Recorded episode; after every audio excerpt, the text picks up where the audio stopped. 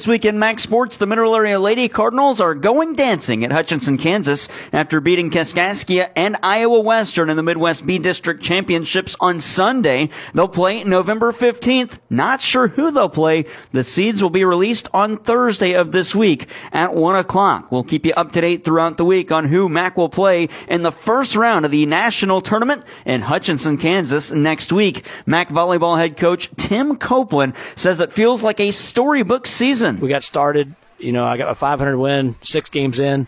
Um, we wound up making it and battling there at the end of the year and get region, you know, region 16, which is awesome. It got us one seed. You know, we played the third seed, Kaskaskia. We got the second seed in Iowa.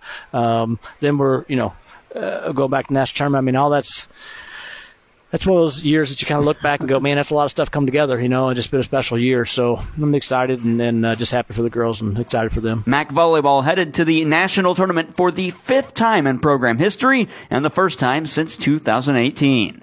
Mineral Area College basketball, both teams 3 and 0 on the season. They both play at Southwestern Illinois on Wednesday with coverage on KFMO Sports Plus. If you're in the market for a car, think smart, think car smart, where buying a car isn't rocket science. Visit them at thinkcarsmart.com. That's your CarSmart Mac Minute.